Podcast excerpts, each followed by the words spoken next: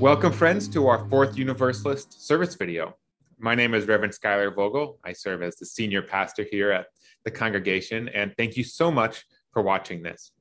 What follows is a selection from our May 9th service, themes around Mother's Day, parenting, and family.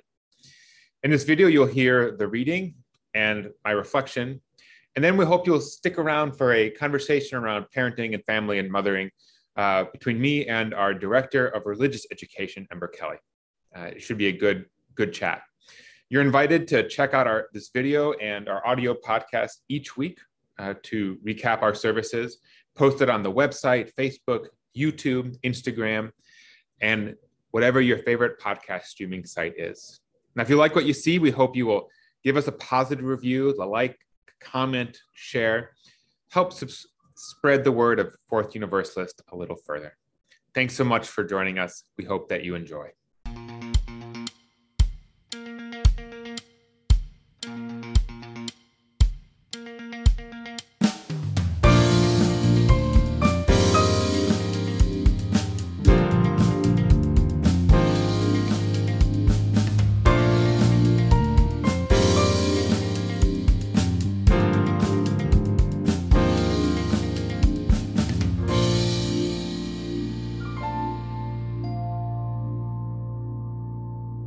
This morning's poem is by D. Nurkse, an Estonian born American poet who has been named the Poet Laureate of Brooklyn. His free verse lyric poems explore subjects both intimate and political children, families, love, and the effects of war. The poem we read today is entitled Only Child and reflects on the special relationship of parent and child. I cradled my newborn daughter and felt the heartbeat pull me out of shock. She didn't know what her hands were. She folded them. I asked her, was there a place where there was no world? She didn't know what a voice was. Her lips were the shape of a nipple. In the park, the child says, Watch me. It will not count unless you see. And she shows me the cartwheel, the skip, the tumble, the tricks performed at leisure in midair, each unknown until it is finished. At home, she orders, See me eat. I watch her curl on herself, sleep. As I try to leave the dark room, her dreaming voice commands me watch. Always we passed the seesaw on the way to the swings, but tonight I remember the principle of the lever. I sit the child at one end, I sit near the center, the fulcrum. At once she has power to lift me off the earth and keep me suspended by her tiny weight, she laughing, I stunned at the power of the formula. A few weeks ago, I had my first solo adventure with our new baby. Like many new parents, we found there is nothing that baby Rowan likes more than rolling around in the stroller. In the early days, no matter what he was feeling, no matter how bumpy the ride, you put him in that stroller and he fell instantly asleep and was content. Now, on this particular day, there was a big sale at the local bookstore, 20% off of everything. And as two big readers, my wife and I had to go. Having no alternatives, Rowan came along. We weren't quite comfortable yet bringing him into the crowded interior space. They don't have infant masks yet, as cute as those might be. So we decided that Kristen would go shop for books and I would go take Rowan. Now, this bookstore happens to be a block away from one of the great religious landmarks in New York City, the Cathedral of St. John the Divine. By some measures, it is the largest church in the Americas, the sixth largest in the world. It is massive. Now, not knowing how long my wife would be looking at books, I decided to go. I hadn't been there since the pandemic began and thought it would be fun to pal around with Rowan in such a beautiful space. The first challenge upon rolling on up was immediately transparent. There was no ramp at, for strollers at the front entrance. So I steeled myself and picked the stroller up with Rowan in it and carried it over two flights of stairs, feeling a bit silly as people watched. We arrived at the doors, which were narrow and not automatic. So I struggled again to get them open and then push the stroller through, and so much so that the attendant had to intervene to help. Rowan seemed only loosely aware and continued to sleep. I started to wonder a bit whether I was being unreasonable. Did people not bring babies here? Was this all, all this effort a sign that I should be content just rolling him around outside and not taking him in? But once I got him actually in the door to the checkout, the beauty of the cathedral was temporarily distracting. If you have never been inside, you should do it. Get the chance. That cathedral has few rivals in its size and artistry. It makes Fourth Universalist look like a humble country church. As we entered, we were confronted with towering ceilings, colorful stained glass, vibrant with light, and massively tall pillars. If you go further in, the cathedral changes and you reach a part that remains unfinished. Contrasting sharply with the refined stone and glass near the entrance, this part is dark and ruinous and has an ancient quality. In the front, you feel your heart lifted up to the heavens, but further in, it burrows into a deep, unformed, dreamlike space. Around it all are a series of chapels where individuals and small groups can find intimacy among all the grandness. Beyond the physical beauty, upon entering the cathedral, you are also struck by the silence. If you have ever been to New York, you know it is loud, but the great stone walls quiet the noise. It is a refuge, a profound opportunity for reflection and stillness, a chance just to sit and be at peace in one of the most beautiful spaces in the city, undisturbed by anything. At least it is normally, had Rowan, upon immediately rolling in, not started wailing. I was taken immediately by surprise. He had never been upset while in his stroller. He had, was indisturbable. It was what solved whatever baby rage was previously unsolvable. And yet, here he was. I tried to comfort him, although I was distracted because I, or really Rowan, had gained the attention of the other people who were there, who were presumably there to appreciate the quiet grandeur of the space, not to hear a five week old baby crying the top of his lungs, echoing throughout this grand sanctuary. So we scrambled, finding the closest set of chairs to us. Maybe he was hungry and he could eat, so I pulled out his bottle I gave it to him, and then I found out way too late that the top of that bottle was not attached properly. So suddenly I and Rowan and the floor and our stroller were all wet. I took a deep breath and tried to regain my composure. Sitting there, struggling with him and the bottle and everything else, while the eyes of others were on us, I felt sheepish and embarrassed we had just arrived and immediately created a scene. I imagine getting berated by cathedral staff or other vi- visitors for the audacity of bringing in an unpredictable baby. I tried to find myself playing through different retorts to those chides and wishing that I had memorized more scripture passages about children being blessed to defend my right to be there. Eventually, Rowan settled down. Thank God. He ate what was left in that bottle and relaxed.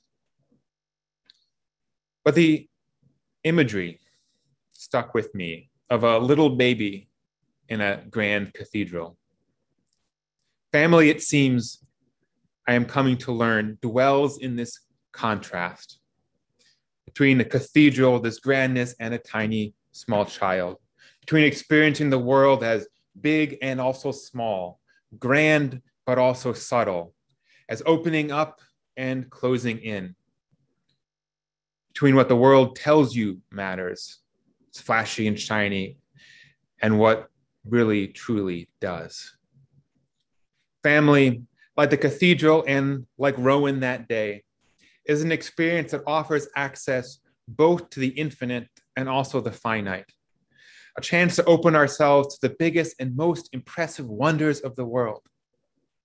The possibilities of human spirit made real in stone and light and faith, but also in the littlest, the humblest, the most innocent, made flesh in the cries and soothing of a child and their father. Expanding up, you become the steward of a new life. Your family grows. You begin a relationship that will hopefully last a lifetime. You learn to see life with new eyes. New relationships with our parents widen our world. Suddenly, there is so much more to pay attention to. But at the same time, parenting is grounding. It pulls us inward. We stay home more. We focus more on family. We celebrate small accomplishments, not grand ones, small ones like a healthy diaper or an extra hour of sleep that is too long in coming. I love the words found in the children book called Old Turtle Questions of the Heart by Douglas Wood. In it, family is described as the world made small enough to hold. It is big and little, all at the same time, opening up and looking inwards. The gift of parenthood and of family is that through our relationships with those we love, we gain access to the greatest wonders of the world through one another, all is possible. So often, our society promises that we can find happiness, wholeness, and the great meaning out there somewhere. But in family, we find the world distilled, the great possibilities of the human heart and its fulfillment embodied right within our humble home. This is true for all human relationships that are life giving for mothers or fathers or children, grandparents, close friends. Through one another, we access the universe and all the gifts it offers. Before we left the cathedral that day, Rowan and I sat down again together. He was calmed. He rested peacefully in my arms, looking up at me and the cathedral around him trying to understand as best as he could and take in this strange new place. And I sat there, calm again myself, taking in his warmth and the tranquility of that sacred space, glad to be sharing it with him. In our first solo adventure together, in our effort to calm and rest and relax and feed, we had a tender back and forth of parent and child. Our worlds both expanded in the vastness of the cathedral and shrank down to just two of us, touching the infinite wonder of that space and the intimate, humble concern of a little one needing to feel happy and well. The sacred cathedral, I would like to believe, understood that simple truth that the beauty of a child the humble beauty and the tenderness of a family shines as true and lovely as the finest and grandest church. We human beings need both the chance to be small in the universe, but also blessed by each other. Each of us a baby dwarfed by a grand cathedral, each of us a parent, each of us in a relationship with one another amidst the vastness of a world made real by our love. So may we cherish this blessing that through each of us in our relationships, the world is made small enough to hold. That is where the beauty is. No matter how much crying and spilling is involved, along the way. May it be so for all of us. Amen. Reverend Schuyler, it's really uh, great to get to sit down with you to uh, reflect a little bit on parenting on this on this Mother's Day uh, Sunday.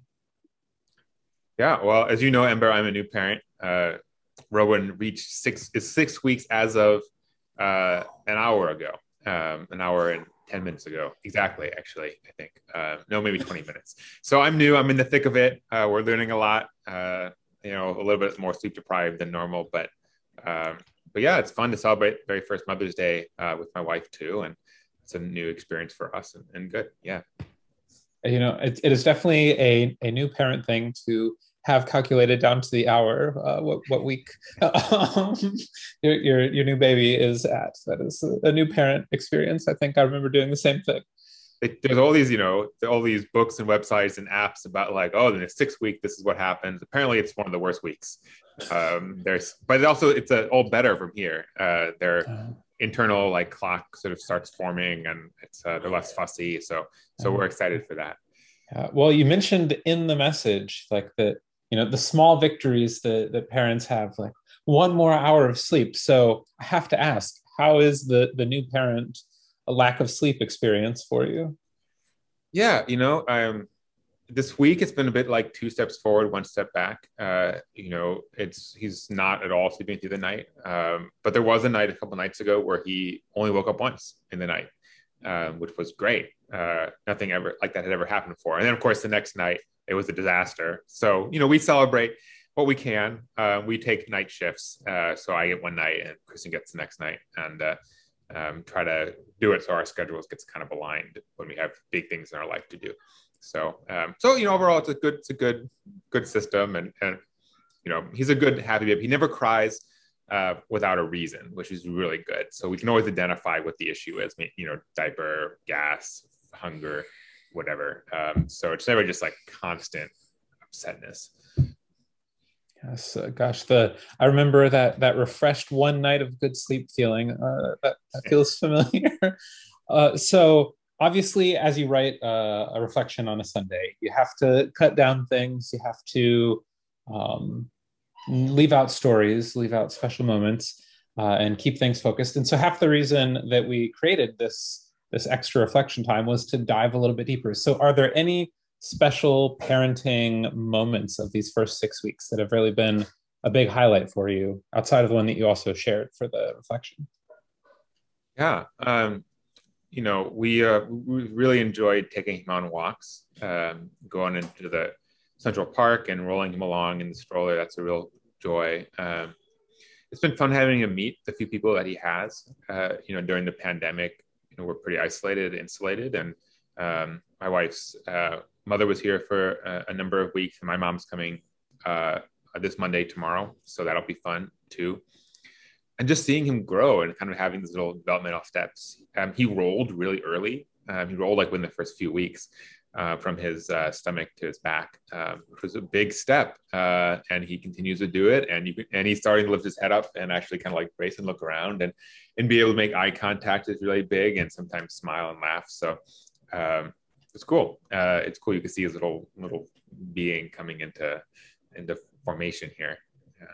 So, well, I mean, so for if we're going to take things more theological, since we are, you know, reflecting on a on a sermon, you know, I think that there's as as a parent as well like there there is some uniqueness if you let it in that experience of of having a whole other person. Like it's it's this whole new person who you, you have no control over. I think about my my oldest jude uh, this morning uh, he woke up he's seven going on eight and later this year uh, and he uh, was sitting around reading a book while while i made breakfast and I said, "Oh, Jude, you, you, do you know what day it is? It's it's Mother's Day." And his immediate response was, "Does that mean that Mama ha- gets to pick out everything that we do today?" and you know, you just never know what to expect. Like here, I'm thinking like, okay, he's gonna wish me Happy Mother's Day. He'll he'll give Beck a big hug when when he sees her in the morning. Uh, but no, oh, does that mean I don't get to pick what we're doing? you, you just don't you don't have control over kids it's this experience of of the other. You and I have been reflecting on that theologically in other contexts. Mm-hmm. Yeah, you have this person that has really come from you uh, in a, a, way, and so you feel this ownership over it, or this sense of like, I created you. It was our decision to bring it into the world, bring you into the world. Like, you know, everything. You know, they live dependent upon parents, and yet they they don't care about any of that, right? They have their own needs, their own personality, and and that's I'm sure only more true as they get older, uh, when they can actually tell you what they think about what you are doing uh, and who you are. Yeah, um, and so you have to. I imagine it's a real struggle to to both sort of take pride in a baby and also sort of learn to not be possessive of it as as somebody who has who's developing their own personality and um, and trying to support and nurture that. So, so uh, do you have Mother's Day plans, Ember, yourself? Um, work, um, you know, is my, my main Mother's Day plan. We we had a little bit of some celebration yesterday, just because we knew that I'd be busy today. Um, the the negative of of being at a church is that unless you intentionally plan for a Sunday off, then then you you're going to be busy. Uh, and so yesterday we went to a bookstore. We uh, ordered some Egyptian food that was just from around the corner, and that was delicious. Um, and uh, you know, so we we got some new books, and then uh, a few weeks ago, uh, uh, Beck and I had decided to purchase each other um, Fjallravens backpacks as as our Mother's Day present for each other, and so we we did get those in time, luckily, and we we walked around with them yesterday as part of our celebration. And so we're planning like a nice lunch today and i think we might do something as adventurous as go out to 7-eleven um, and you know we're we're gonna um, i think jude's words uh, ring true that that her and i get to choose what we're going to do today and a little bit less so uh, that the kids get to choose what to do today um, and i mean gosh that's that's a weird thing having uh, come from from uh, Vietnam and really most other countries have like all these other multitude of days. Because I remember as a kid growing up, you always ask, "Is there a Kids Day?" And you know, the parent response was, "You know, Kids Day is every day." But in a lot of other, like literally most other countries, there is like International Children's Day. There is um, Women's Day. There's um, Workers' Day. There's all these other days. It's it's it's a little bit strange, you know, being back um, in, in, this dynamic where it's pretty much like Mother's Day, Father's Day, Thanksgiving, Christmas, and like that's you know um, the, the very limited holiday experience of the United States is a little bit strange to be back in.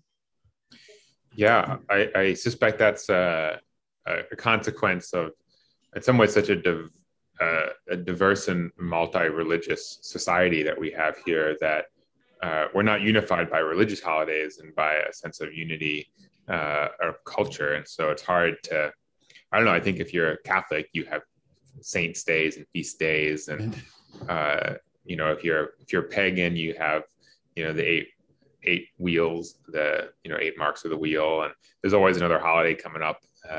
You know, we just passed Beltane, um, which is a beautiful thing, right? Um, that you can always look forward to something, but we don't really good. We're not really good about rituals and uh, and holidays. I think we and have we kind of was, clustered all in one big clump, and then like the rest of everything is kind of right. very banal. Right. But I was going to say that in Unitarian Universalism, you have the holiday of the pastor's break over the summer, and I think that that both you and I are looking forward to a little downtime, especially as a, as a new parent. I know how precious that like downtime can be. Yeah rest and recharge. Uh, it's important everyone should get that. I mean i'm looking at i mean as you know like family leave right? Uh, 12 weeks pretty generous uh, in new york state. Um, and of course in other places like europe it's paltry. Um, but in the us it feels like a ton. Uh, i feel very grateful for that this idea of the rest and relaxation and be able to take time and and really enjoy uh, one's life that's not just driven by the need to make money or or to or to work so, as we close, are there any uh, moms in your life that you might want to say something special to as we as we close out the video? Yeah, this is the first time I've had two mothers uh, in my life that are you know important. Obviously, my mom, uh, who I'm excited to see uh, tomorrow in person. Uh, I haven't seen since July. Um, uh, and uh, who has been joining us for our services online ever since we've done. So I uh, love her and appreciate her and excited for that. And then, of course, my wife, who is a new mother for the very first time um, uh, this Mother's Day. So Kristen's been doing a great job. She's, you know, really, really loves this little fellow. And uh, um, we're, we got, we had a, a, nice breakfast, pancakes this morning, and we're to order some good food. And we did some unwrapping of gifts already today. And there's another one that just, just came in the mail in the, lick, the uh, lick of time. So um, that's good. So we're excited. We're to have a good day, I think. So I think it sounds wonderful. I am uh, already thinking of a Fourth Universalist branded uh, onesie that that says "Little Fellow" on it. I think that Rowan Rowan needs a shirt from, from Fourth Universalist. I'm all Fellow. for the branded stuff. I want you know we can have branded onesies. I want branded masks. Maybe we can give them out if people come back in September. You know, with the Fourth U logo on them. You know, um, so I did, just did a wedding a couple weeks ago, and they had they had like wedding masks, and they're really beautiful masks. Um, and we could have we could you know work with them. They could I'm sure make a really nice one for us. So um, something to think about for us. Yes, dreaming big for the for the future there. Schuyler, thanks so much for for sitting down this, today and chatting with me. Thanks, Amber. Happy Mother's Day. Thanks.